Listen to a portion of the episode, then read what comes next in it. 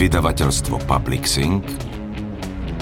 v spolupráci s vydavateľstvom Švabach uvádzajú titul Mareka Vagoviča Padreho klan. Thriller zo zákulisia policajnej mafie. Audioknihu číta Milo Kráľ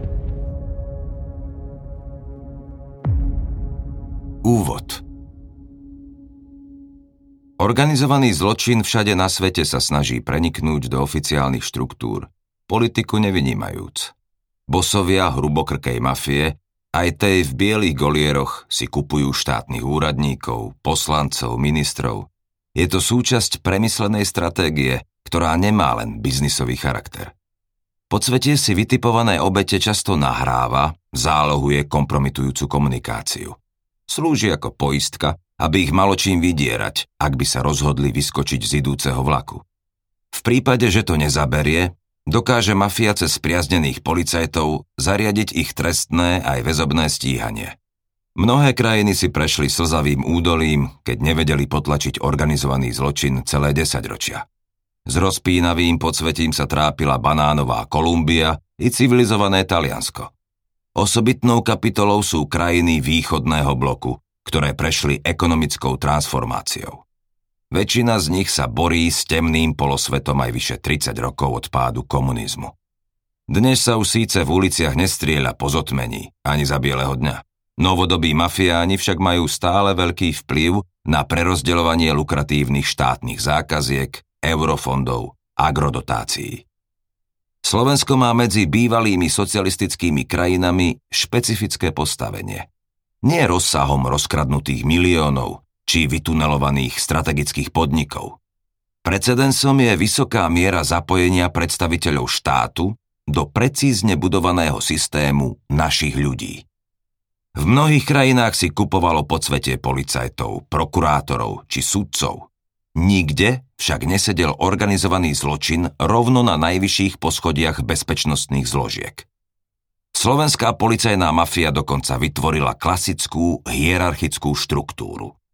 Fungovala podobne ako zločinecké skupiny, ktoré profitovali v 90. rokoch z prostitúcie či obchodu s drogami.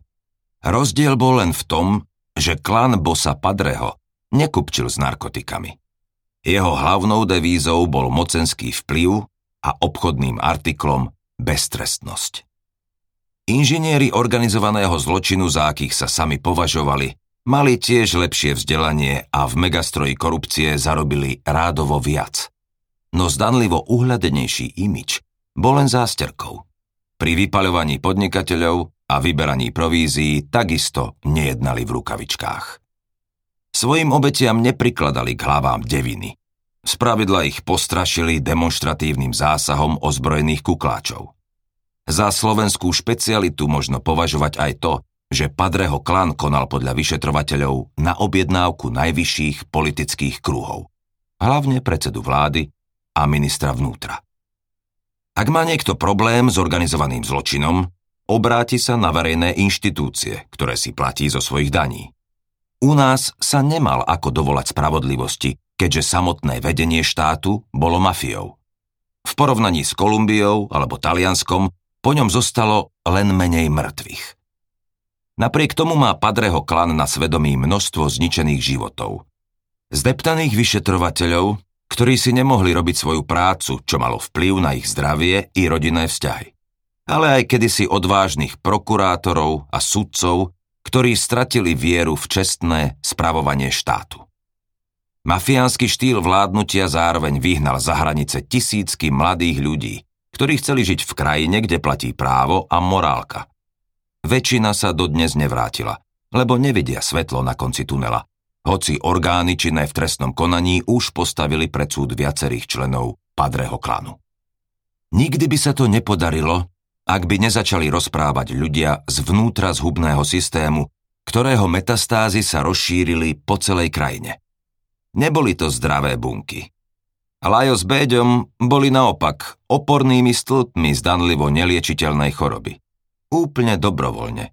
Nikto ich k tomu nenútil. Podľahli len vlastnej chamtivosti a pocitu dôležitosti. Nepatrili medzi hlavné postavy ani organizátorov trestnej činnosti. Boli skôr medzi článkami v potravinovom reťazci.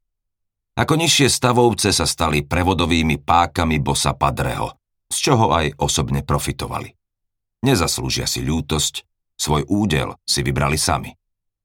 Kontraproduktívny je však i opačný extrém, keď sa ich svedectvá zužujú na chladný kalkul. Niekto musel začať s očistou, inak by organizovaný zločin v namieru šitých oblekoch doteraz pumpoval štát a terorizoval jeho obyvateľov.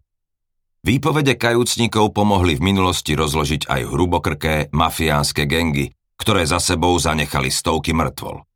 Bez ohľadu na motiváciu beneficientov systému ako Lajo a Béďo, ktorí začali spolupracovať s políciou, by mal byť preto kľúčový záujem celku.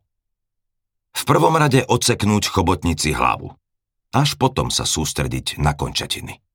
V opačnom prípade sa môže stať, že sa znovu preberie k životu a po voľbách sa triumfálne vráti k moci. V atmosfére revanšu nebude brať ohľad na nikoho a na nič. Svojich protivníkov bude škrtiť rad radom. Trvalo dlhých 6 rokov, kým sa dostal šokujúci príbeh policajnej mafie do vyšetrovacích spisov. A teraz sa o ňom dozviete v celej šírke z tejto audioknihy, ktorá čerpá aj z osobných svedectiev hlavných aktérov. Vítajte vo svete špinavých peňazí, intrík a nekontrolovateľnej moci. Policajná akcia Ospalé septembrové ráno. Dedina medzi Nitrou a Zlatými Moravcami bola ešte ponorená v šere. Nový deň začínal až o niekoľko hodín. Už tradične pomalým tempom v presne zabehaných koľajách. Spočiatku nič nenasvedčovalo tomu, že obec s 2000 obyvateľmi sa stane hlavnou udalosťou televíznych správ. O 5 ráno sa ešte väčšina miestnych, Slovákov aj Maďarov, prehadzovala v posteli, hoci život na vidieku začínal o čosi skôr ako v meste. Kurva, čo sa to deje? Tvoj starý na mňa zavolal fízlov? Osopil sa Tomáš na svoju milenku, keď začul nad hlavou ohlušujúci rachot. Zrelý, fyzicky disponovaný muž na prahu 40 sa vymotal spod paplónu a vyklzol zo spálne. Pomaly sa zakrádal tmavou chodbou ku vchodovým dverám opatrne našlapujúc bosými chodidlami po studenej dláške. Keď vyšiel do záhrady, zostal tam stáť ako obarený. Silné dunenie mu rozvibrovalo hrudník, rozvírený prach ho štípal v očiach. Nad dedinou krúžil policajný vrtulník. Všetci k zemi! Zreval jeden z kukláčov, keď vtrhol so svojím komandom do vedľajšieho domu. Scéna ako z akčného filmu. Netypická pre hociakú dedinu, kde sú najväčšou udalosťou hody a najväčším škandálom napúšťanie bazénov z obecného vodovodu. Do akcie ich poslali 50. Išli po veľkej rybe. Kedy si vylamovali zámky holohlavým vagabundom v lacných teplákoch. Teraz naháňali strach bývalým kolegom v drahých oblekoch, čo riadili políciu ako zločineckú skupinu. Vytvorili si vlastný štát v štáte – s vlastnými, značne pokrivenými pravidlami. Na prvom aj poslednom mieste boli peniaze. Haldy peňazí. Keď sa im niekto postavil na odpor, poštvali na ňo výpalníkov z Národnej kriminálnej agentúry. Počas babieho leta je ešte cez deň príjemne teplo, no septembrové rána sú i na južnom Slovensku poriadne chladné. Na vlastnej koži to pocítil aj Tomáš, keď sa zmetene rozbehol prázdnou ulicou, celkom nahý. Drobné kamienky sa mu zarezávali do chodidiel. Fyzickú bolesť však vo vypetej chvíli nevnímal. Nočný vták sa chcel len nenápadne vytratiť, aby nemusel nikomu nič vysvetľovať. Susedom, klebetným fízlom, ani vlastnej žene. Kam bežíš, ty pako? Neboj sa, neprišli sme pre teba, Zabávali sa maskované, po zuby ozbrojené kukly. Škodoradosť ich však rýchlo prešla. Prvý pokus totiž nevyšiel. Nabehli do prázdneho domu, po majiteľovi ani stopy. Pre istotu prevrátili všetky izby hore nohami viackrát. V prítmí lašovali, v pivnici, v podkroví i v záhrade. Špeciálne vycvičení profesionáli nemali odkiaľ vedieť, kde sa zdržiavajú podozrivé osoby. Pred akciou nevedeli ani ich mená, aby ich náhodou nevarovali. Predtým bolo bežné, že niekto zvnútra im dal avízo, aby zmizli. Väčšinou vyššie postavení členovia elitnej jednotky. Jeden typ im vyniesol toľko, čo zarobili v polícii za mesiac. Tentoraz mali kukláči šťastie, hoci až na druhý pokus. Hľadanú osobu našli v dome jeho partnerky. Choď otvoriť, niekto zvoní. Zamumlala v polospánku útla blondína. Mužovi, s ktorým žila 10 rokov, nemusela dvakrát hovoriť. Zvonenie bolo také nástojčivé, že by zobudilo aj mŕtvého.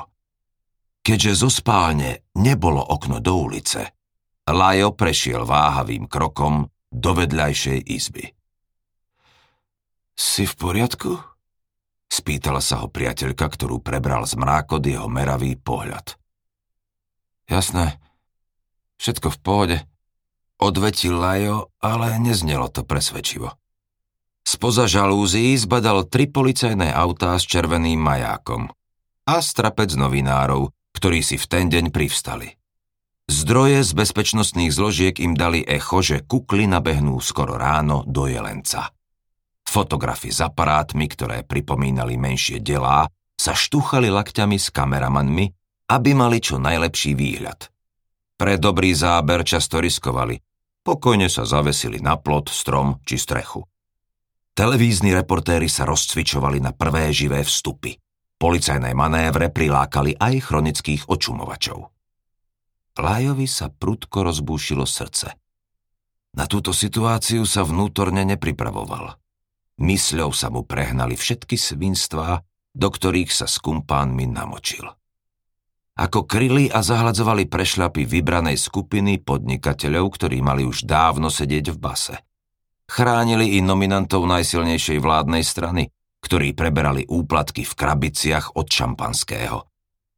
Spomenul si tiež na milióny eur z pokútnych kšeftov, ktoré preprali cez čínsku práčku. Potom si ich delili na rušnom bulvári ako bosovia talianskej mafie, keď vyplácali svojich vojakov za predaj heroínu alebo koksu. Napadlo mu aj to, ako sledovali nepohodlných politikov a novinárov s cieľom zohnať na nich hociaké kompromateriály. Po celý čas žili a navzájom sa utvrdzovali v predstave, že sú bohovia, na ktorých si nikto netrúfne. Kto by to aj skúšal, keď ovládali políciu, prokuratúru a mali vlastných sudcov.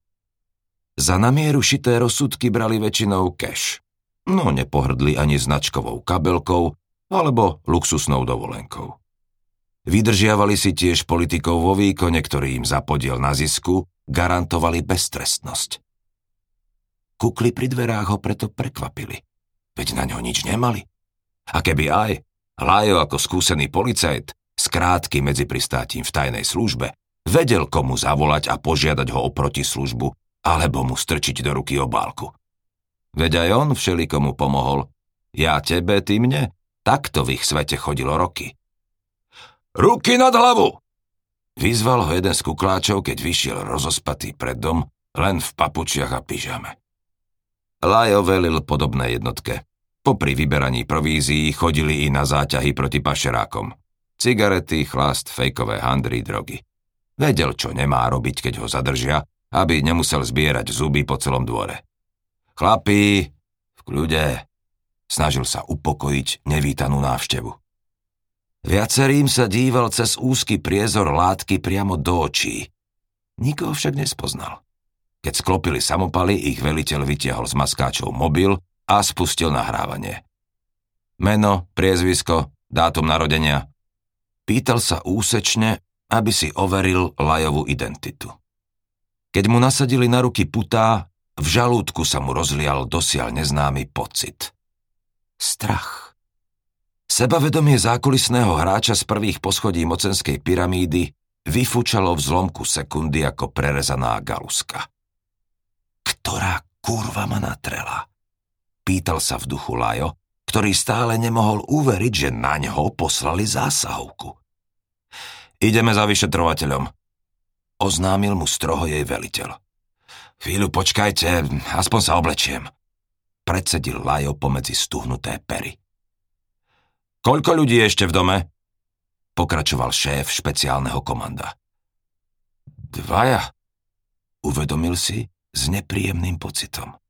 V dome bola aj jeho partnerka s 18-ročným synom. Študentom hotelovej akadémie, ktorý pochopil, že toto nie je televízna reality show. O Lajovom paralelnom živote nemali dovtedy s matkou ani tušenia. Kukli ho v zápetí naložili do služobného auta a vyrazili smerom k jeho domu, kde ho už čakal šéf elitných vyšetrovateľov. Policajt s 20-ročnou praxou, ktorý chcel byť doma v Košiciach psovodom. Keď sa presťahoval do Bratislavy, začal riešiť drogy, podvody s DPH, veľkú korupciu a aj vraždy. Vyšetroval odstránenie prominentného právnika, ktorého lúpežne prepadli v jeho dome v Limbachu. Alebo likvidáciu študenta, ktorého dobodali na Petržalskej strane Dunaja. Špičkový kriminalista dostal pred súd aj krvilačný gang z južného Slovenska, čo odpratal zo sveta 80 ľudí. Vďaka analytickým schopnostiam vymýšľal tiež názvy policajných akcií, často s biblickým motívom. Vydieranie, obmedzovanie osobnej slobody, činnosť pre zločineckú skupinu Apačovcov. Zacitoval Lajovi tri zlovestné paragrafy z policajného uznesenia.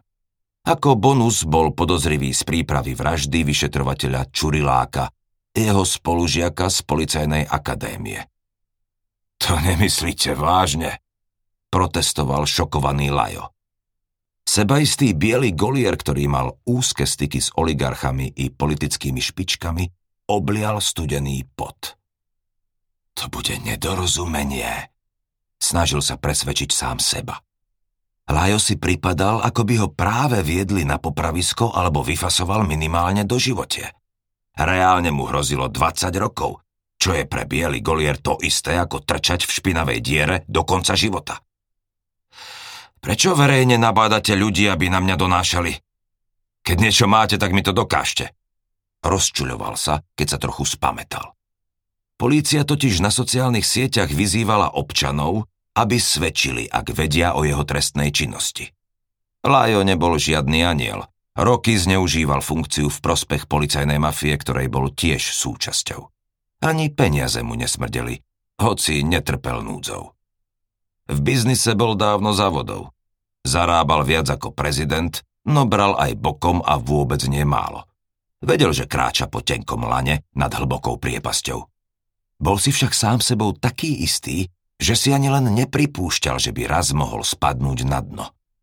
Nad hladinou ho držal aj pocit domnelej výnimočnosti, respektíve príslušnosti ku kaste vyvolených ale spolupráca s zapačovcami? Či dokonca príprava vraždy? S týmito obvineniami nechcel mať Lajo nič spoločné. Po jeho zadržaní začali chodiť na políciu aj anonymné údania, ktoré mu mohli tiež priťažiť, hoci niektoré boli už na prvý pohľad pritiahnuté za vlasy. Napríklad klebeta, že bol šéfom ekvádorsko-panamského drogového kartelu pre Európu, na čom sa mal dohodnúť s bosmi z Južnej Ameriky na schôdzke v Dubaji. Rôzni informátori spájali Laja aj s Padrem, hlavou slovenskej policajnej mafie, ktorá mala konexie so šéfom a fúkačom. Prvý bol predsedom vlády, druhý ministrom vnútra. Pre fúkačovú záľubu v peniazoch, ktoré si na drzovku ulieval aj cez vlastný rezort, mal tiež prezývku minister futra. Jeden anonym dokonca tvrdil, že Lajo vozil Padremu do Emirátov palety plné 500 eurových bankoviek. Iný sa zaprisahával, že mu doručil do Nitry, čo bol Padreho hlavný stan, špeciálnu drogovú zásielku. Nič z toho sa nepotvrdilo, ale polícia nešla po celkom falošnej stope. Lajo a Padre sa poznali a nebola to náhodná známosť. S krivými policajtmi, prokurátormi a siskármi vytvorili klan, ktorý si spravil z verejných financií súkromný bankomat a popri tom terorizoval podnikateľov. Niektorí platili ochotne, lebo ich účtovníctvo bolo deravé ako ementál. Iní nedobrovoľne lebo nechceli mať problémy so štátnou mafiou. Padreho skupina nekupčila s narkotikami. Jej hlavnou devízou bol vplyv a obchodným artiklom beztrestnosť. Keď viezli kukly Laja z Jelenca na výsluch do Bratislavy, rozmýšľal, ako sa zbaviť aspoň obvinení z násilnej kriminality, o ktorých sa dozvedelo šéfa elitných vyšetrovateľov. Akú stratégiu zvoliť? A či radšej nezačať spolupracovať s políciou? Mohol by obetovať Padreho klan, o ktorom nemal nikto z policajných operatívcov ani páru. Niečo ako menšie zlo, ktoré spolahlivo funguje najmä v politike, ale bezškrupulózni páchatelia a ich advokáti ho vedeli využiť aj v trestnom práve. Predsa len, mohol by dostať nižší trest, pri troche šťastia možno len podmienku, či dokonca slobodu. Nebolo by to spravodlivé, ale ak si chcel zachrániť kožu, nemohol pozerať napravo ani naľavo. Vtedy musel myslieť len na seba. Pred policajným prezídiom bol pokoj. Žiadni novinári ani zvedavci ako pred Lajovým domom v Jelenci. Neprišli ani pošahaní youtuberi Čívava a Kleky Petra, ktorí útočili na svoje obete ako doterné osy. Zrejme mali iné starosti. Po prepustení z väzby pre chronické výtržníctvo im súd nariadil pokojový režim a zakázal zverejňovať akékoľvek videá.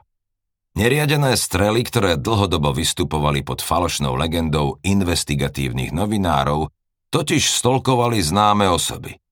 Sústredili sa najmä na ženy, televízne moderátorky a populárne tváre online médií či protikorupčných mimovládok. Keď viedli ozbrojení kukláči Laja dlhou chodbou k vyšetrovateľovi, túhla mu v žilách krv. Pri každej drevenej lavici boli putá s reťazami primontované k stene. Ako poistka pri nevyspytateľných, agresívnych zločincoch, násilníkoch, vrahoch. Keď tadiaľ človek kráčal prvýkrát, ľahko mohol nadobudnúť dojem, že je na uzatvorenom psychiatrickom oddelení so zvýšenou ostrahou.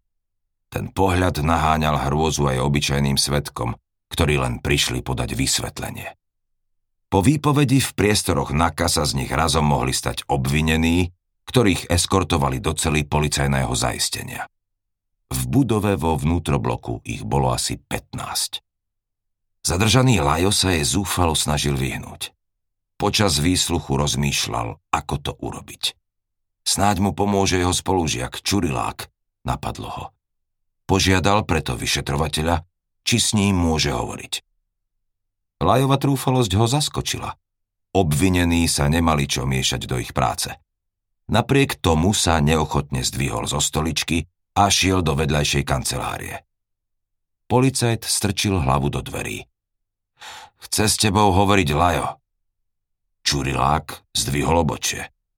Je tu 5 minút aj s cestou a už špekuluje, ako s nami vyjebať povedal znechutene.